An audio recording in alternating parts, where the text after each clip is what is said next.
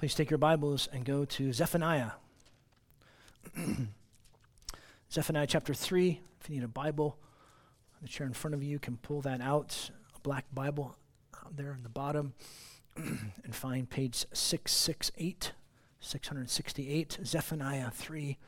Coming towards the end of Zephaniah. Wow. A quick eight weeks. Zephaniah chapter 3.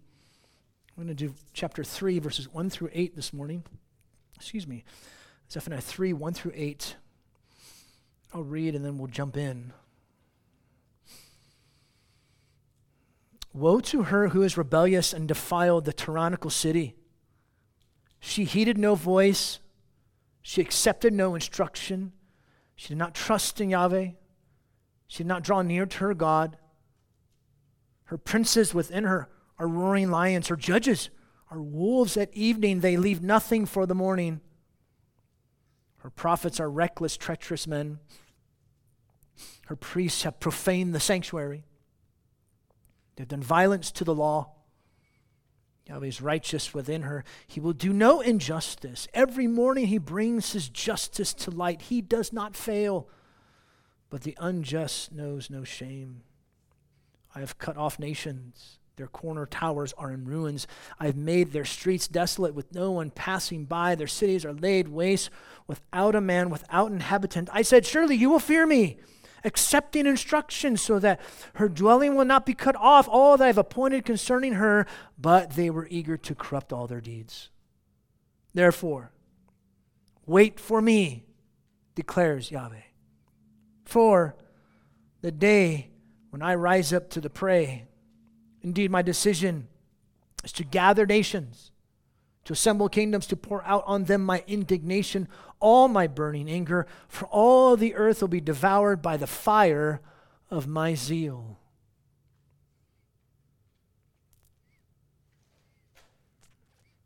I think I've told you about how I learned how to water ski. I don't know if I remember telling you about how I learned how to barefoot ski. Have I said that? Now, it was off a boom, which is a big pole comes off the side of the boat. And I was like, I don't know. It was just a couple years ago. I was like 25, you know. So, hey, what are you laughing at? um, so the idea is you got a rope, oh, it's probably like, I don't know, three to five feet long, and you have the handle. And you're dragged, holding on to this handle but you can't stay like that. You don't wait.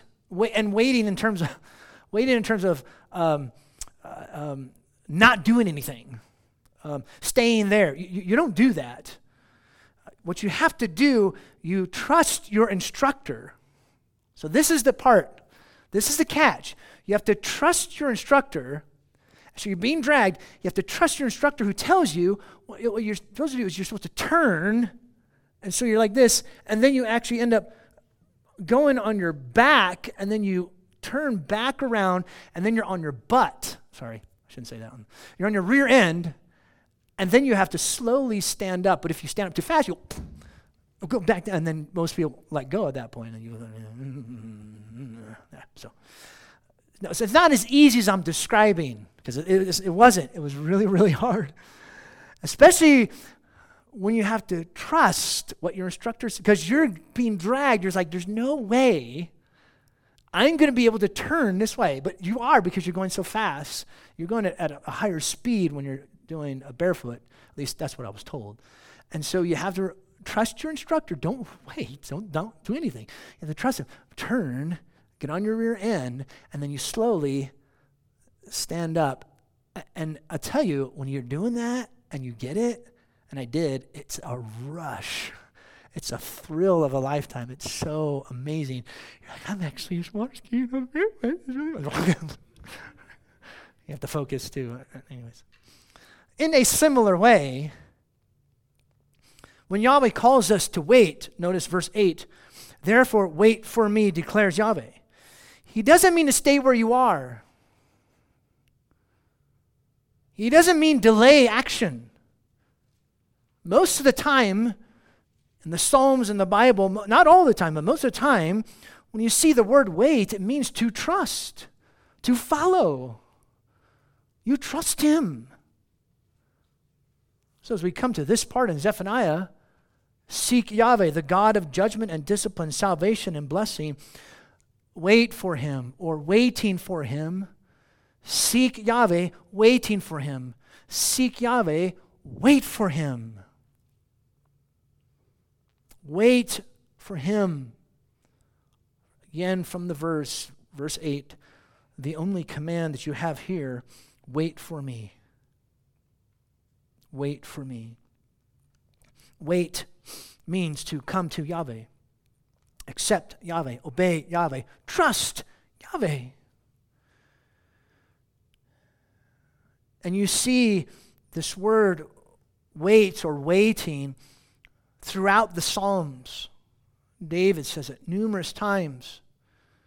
I think when we were going through the Psalms uh, this past summer, I, I mentioned to you when we hit the word wait, most, not all the time, but most of the time, it means you trust, you, you cling, you follow, you rest, you're trusting in the Lord. That's what waiting means. You come, you accept, you obey, you trust. Yahweh calls his people, to his people, to come and receive his gracious mercy. Receive it. Trust him. He'll give you his gracious mercy, as we'll see in just a few moments. His grace abounds. His grace abounds.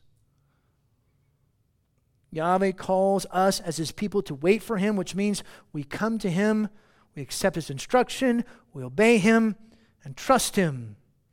This is what it means to wait for him, what it means to seek him. But Judah, God's people, willfully refused to wait for him. They lacked shame. They loved corruption. Yet Yahweh's righteousness prevails, and his grace abounds, but his justice would come.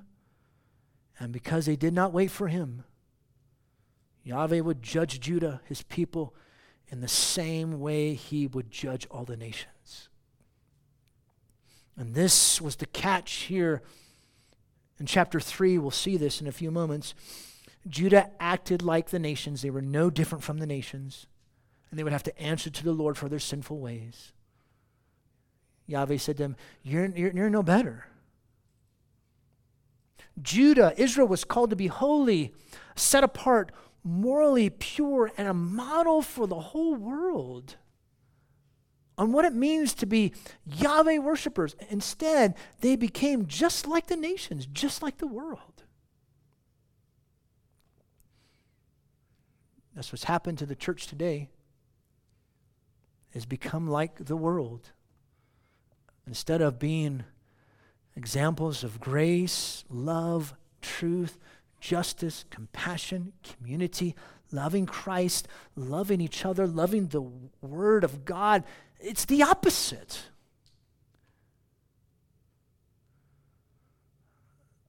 The so called church has become selfish, unforgiving, backbiting, truth underminers, unjust, bitter, no sense or desire for community, self loving, world loving, not obeying the word.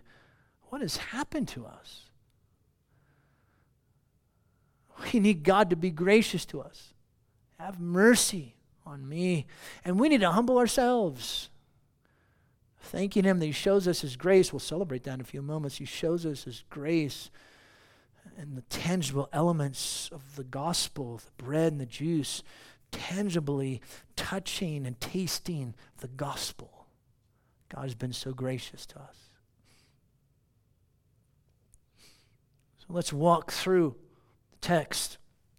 And I have, for each of the points, is going to start with wait for me. So you can wait for me, dot, dot, dot. Wait for me. But Judah willfully refused. Wait for me, but Judah willfully refused. Verses 1 through 4. Notice the first word, woe. This is a lament. This is to draw us, as the readers, draw our attention. This is serious news because it doesn't have to do with the nations. chapter 2, verses 4 through 15. We saw that last week. It has to do with those who proclaim to be God's people. It's about them. Oh, no, uh, no, Judah was very happy to agree. Oh, their pagan neighbors, they should be punished. Oh, absolutely. Mm, mm, oh, mm, but they would be shocked that, that, that these verses was about them, that they were the direct object. They, they were the hardened sinners. They were rebellious. They were selfish. They were greedy. Because notice he says, Woe to her who was rebellious and defiled the tyrannical city. What city? Jerusalem. Not the foreign nations, not Nineveh. Zephaniah would actually draw many similarities between Nineveh and Jerusalem. That the city that, that should have been the model for the world to see, the light on a hill, the example of holy God worshippers, they became just like the world, just like the nations. The city, or God's people.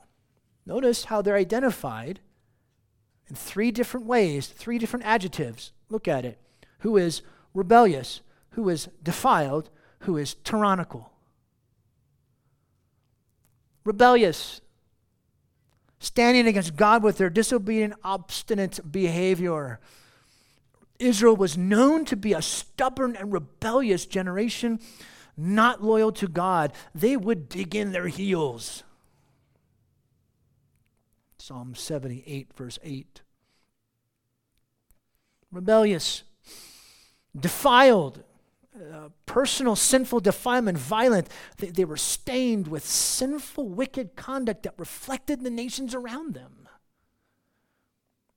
Tyrannical, repressive, or bullying. They disregarded others and their and others' welfare. They didn't care for each other or love each other the, the way Yahweh commanded them to love each other. There was no brotherhood. Instead, it was every man for himself. So here's these adjectives describing, and then notice the four accusations that come about from verse 2 that further enhance these adjectives.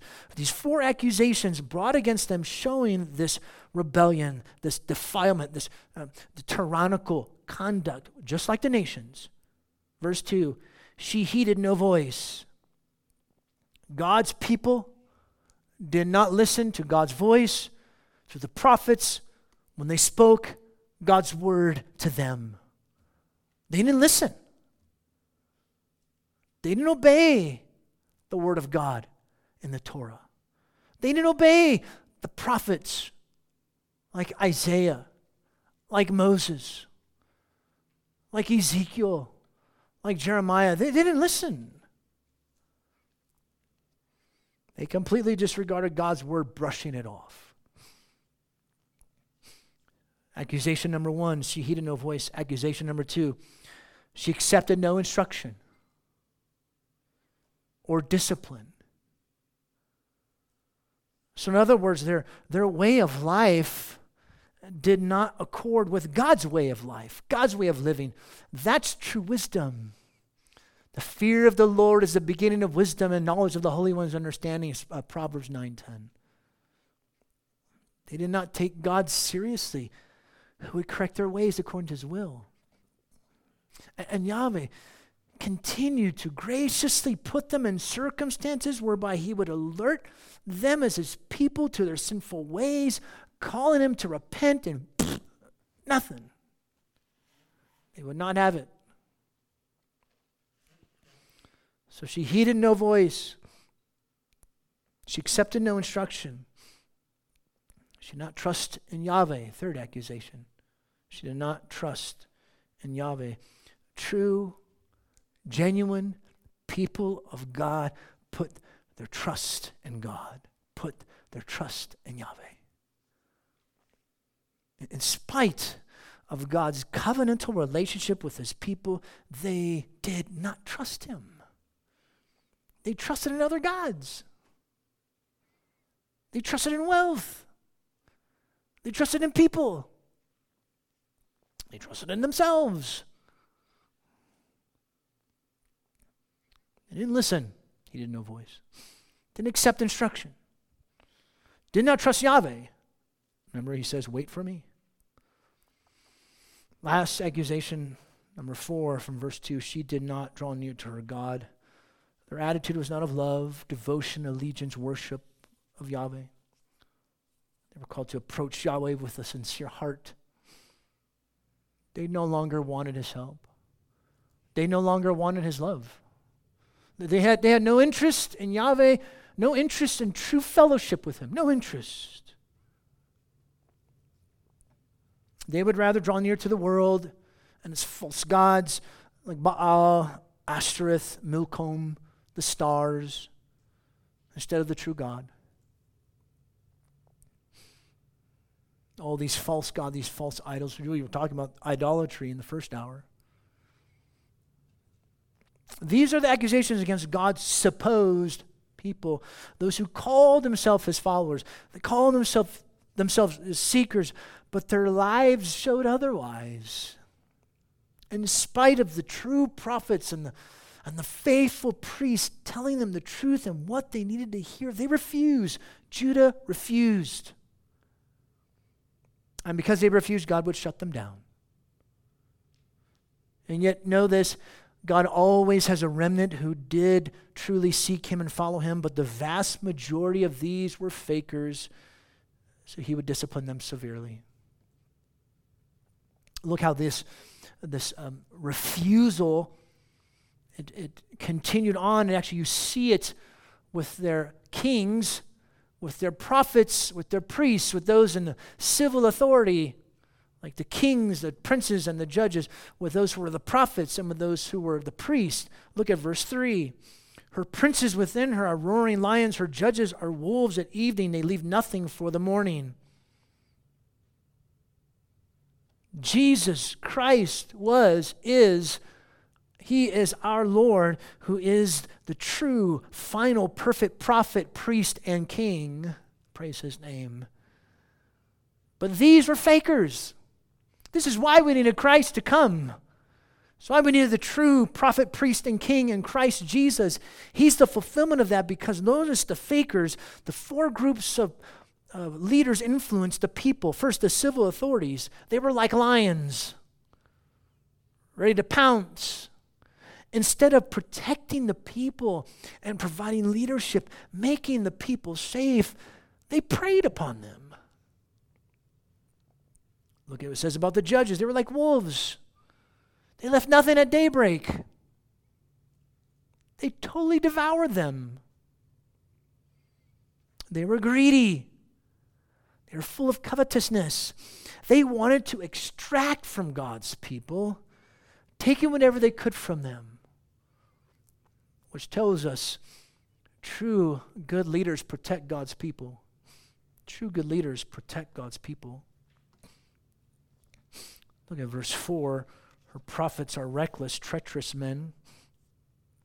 They're reckless, undisciplined, only given words of deception, not God's true word. They did not give the whole counsel of God, but only given what the people wanted and spoke from their own minds. They did not give true revelation. They did not give the true revelation. On top of that, they actually promoted rebellion and apostasy against God says one writer. That's how reckless they were. But true good leaders honestly teach God's word to God's people, and true good leaders promote trust and obedience among God's people. That's what you see with Christ Jesus. Our Lord did that. Our Lord was that one who taught God's word. Our Lord is the one who protects his people. Our Lord is the one who promotes trusting and obedience to the Lord. Notice the priests, again, verse 4 her priests have profaned the sanctuary, they have done violence to the law. The priests were to teach the people the law and making sure the sanctuary was kept holy and pure. But these have profaned the sanctuary and, and did not uh, teach the law to Yahweh's people. Instead of being the guardians of his word, they undermined it and then replaced it. Remember, they, this was before they had found the book of the law. Remember, some priest was probably put his foot, feet upon it as, it was a footrest. Oh, look at this. Does straight the dust off. Oh, look. We found this, king. What's this? That's the book of the law. Oh, my goodness. We haven't been doing any of this stuff. They, even, they even weren't even reading it. It was there collecting dust. But true good leaders, what do they do? They, they bolster God's word and regard his people holy and pure because the church, God's people, we are the sanctuary. They don't undermine it, they don't profane it. And I'll tell you who these leaders were, the people imitated. And yet, conversely speaking, who the people were was reflected in their leaders. I'll tell you, no amounts of reform would bring what was truly needed. They needed a heart change. That's what they needed. They needed a heart change. So wait on him, but Judah refused. Here's the next point wait on him, wait for me, because Yahweh's righteousness prevails his righteousness prevails. Notice the stark contrast. Hearing from verse 5 Yahweh is righteous within her. In stark contrast to the unjust, wicked, evil behavior of God, suppose, people, Yahweh, their true covenant king, was righteous. He is righteous. He will do no injustice. Every morning he brings his justice to light. He does not fail. His righteousness prevails, it stands. He does no injustice. And he cannot be connected to this corrupt people. He would need to deal with them. He would need to deal with them. In the morning, the, judges would meet and hear cases. Uh, in the morning, the kings and the princes, they would hear the cases from the people, but her leaders had become corrupt. Truth Justice was gone. But Yahweh's standards are visible, and his standards never fail. Notice every morning, morning by morning, he dispenses his righteousness. It happens day after day. His character of righteousness never changes. That's why he is the only one who can be trusted because he's trustworthy. Everything that God will do is right everything. That's why you can trust him. The just, reliable God. Because notice it says, He does not fail. Come, accept, obey, trust, wait on Him. He's trustworthy. Wait for Him Judah refused. Wait for him because his righteousness prevails. Wait for him. Wait for me, he says. But Judah lacked shame. Again, the stark contrast to end of verse 5 but the unjust knows no shame. In contrast to Yahweh, his righteousness. The people were unjust in all their ways, and so bad was their injustice that they felt no shame for their misconduct. They weren't embarrassed at all by the things they were doing wrong. They didn't care. I'm going to keep doing it. Wait for me. But Judah refused. Wait for me. His righteousness prevails. Wait for me. But Judah lacks shame. Wait for me because Yahweh's graciousness abounds. Look at verse 6. This is Yahweh speaking. I've cut off nations, their corner towers are in ruins. I've made their streets desolate, no one passing by. Cities are laid waste, without a man, without an inhabitant. Look at these verbs cut off, ruins, desolate. Notice no inhabitant, laid waste. What's, what's going on here? What's being said here? This describes Yahweh's actions against nations that have defied him. This is what he did to these nations in the past. And this will happen to his own people, Judah. Because here's the irony his people acted just like the nations. This is what I do to people who defy me, says the Lord. But yet there's no difference between the nations and Judah, God's suppose people, because they acted just like the nations. The church, many times, can act just like the world. It's a shame. So, the question is posed would history drive God's people to repent so they would avoid this same fate? Put another way, would Yahweh's judgment on the nations give Judah enough reason to see her conduct and repent?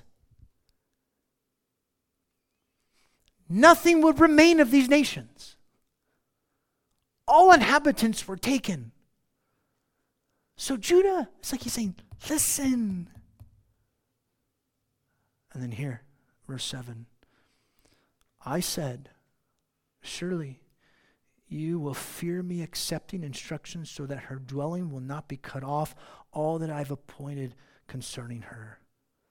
The, way he judged the nations, it should drive them to repentance drive them to fear him, drive them to accept instruction, drive them to wait for him so that they wouldn't be cut off. All that Yahweh had appointed for them, Yahweh did not want to discipline his people in this way. He wants to show grace. He wants to show grace. He wants to show undeserved favor. Should, should he let this go and, and forgive them based upon the cross? Absolutely not. That's why it's called grace. Favor undeserved. He wanted them to return to him repentance, and if they did, they'd be saved. Listen to what one writer says In spite of all the wrongdoings of his people, Yahweh would stay committed to them as the righteous God a repentant response from them would divert his discipline. Our God is long suffering and willing to withhold his anger if there would be an attitude of humble repentance. His grace abounds. That's why we can wait for him. That's why we can trust him. He will be faithful to his word. Come with a humble attitude and with an attitude of repentance and contrition. It reminded me what Daniel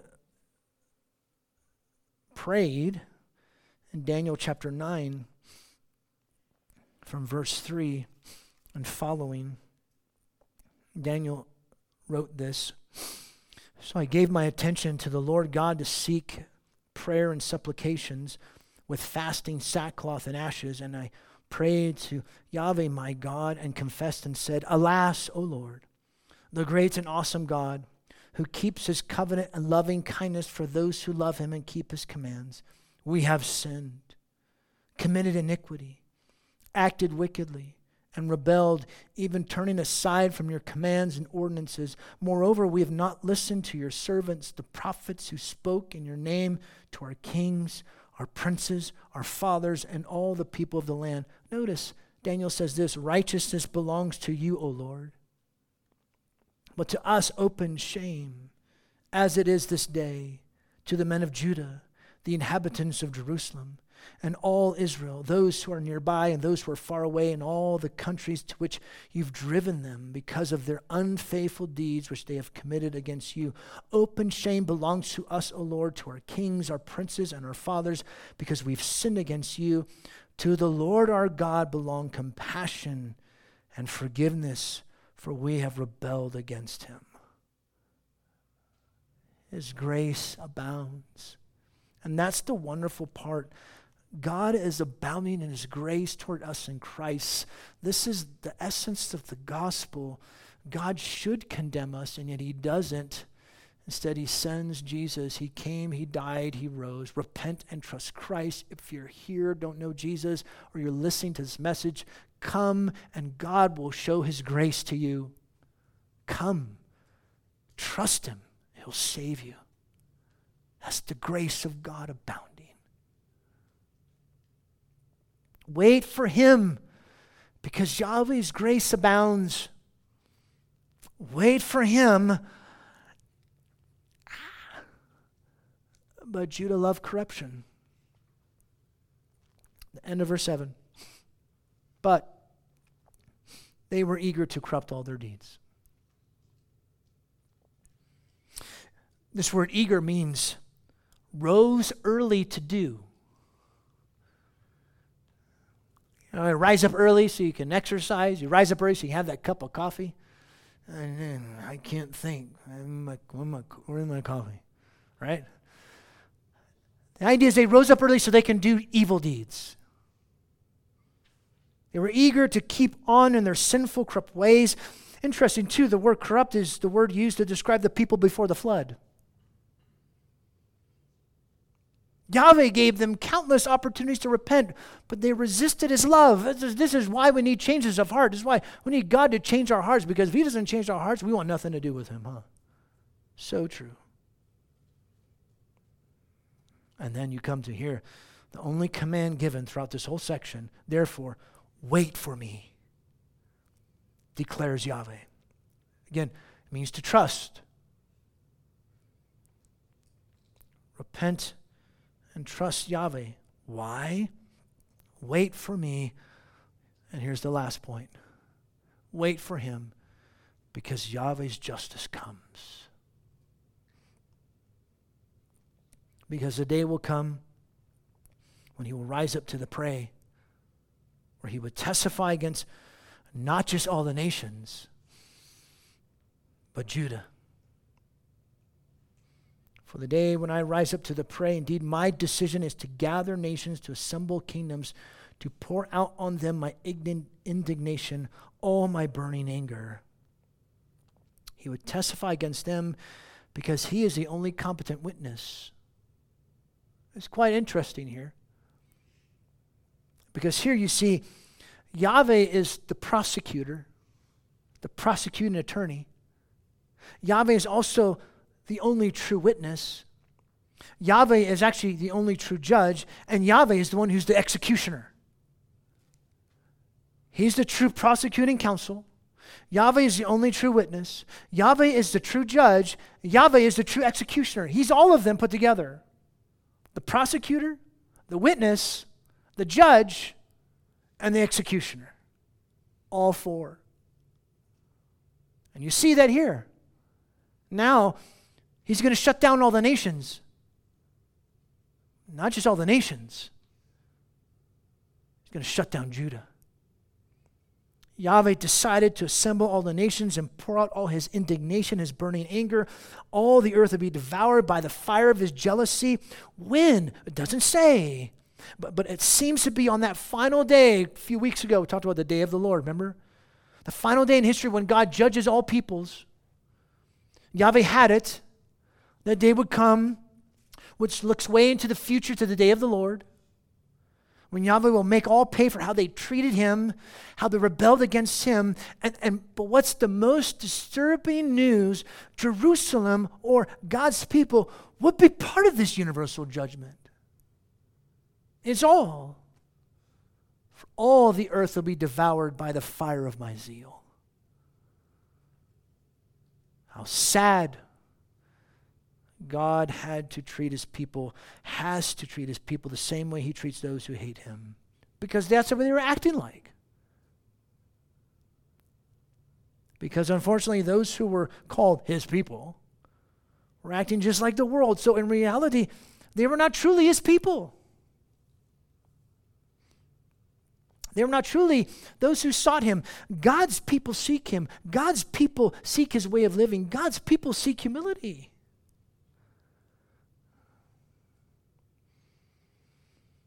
One writer, he said this quote, where the people of the Lord refuse to listen to the voice of God, disregard God's instructions to correct sinful behavior, do not trust Him, and are not interested in seeking His presence and worship, they become rebellious, defiled, and oppressive.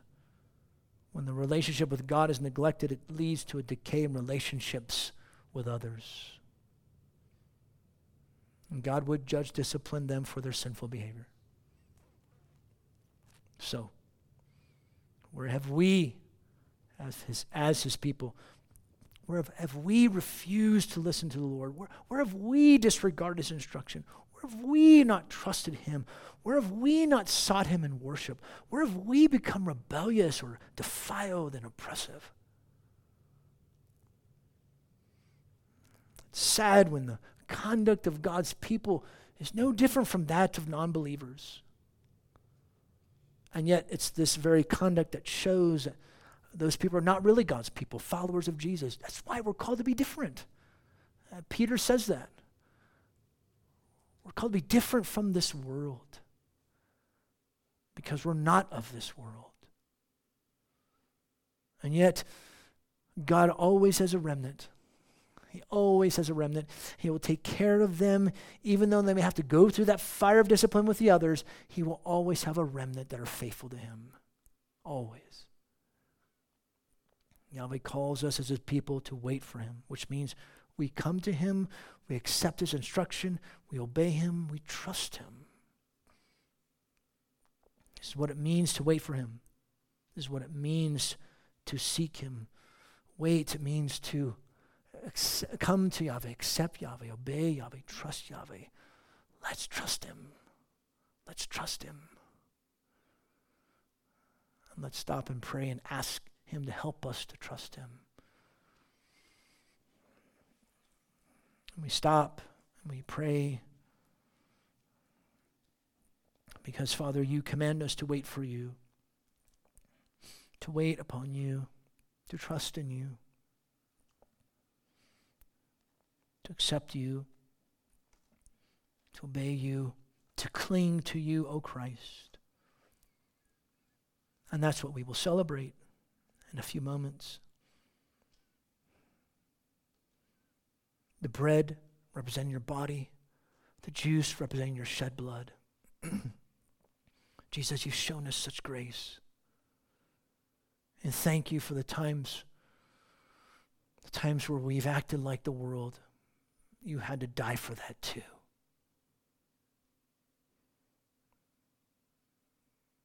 Lord Jesus, we cling to you. We come to you with, with open hands, with open hearts, thankful for your grace.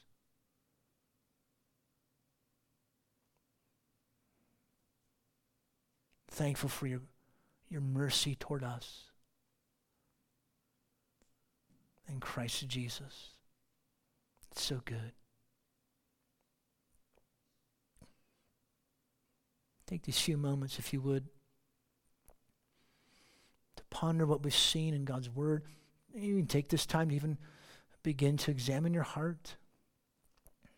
Know that you've fallen so short in so many ways, and yet don't just stop there. Go back to the grace that's found at the cross.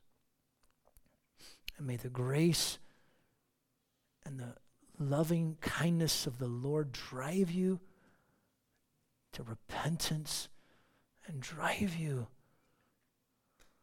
to more devotion to Him. So thankful that there's forgiveness that's there.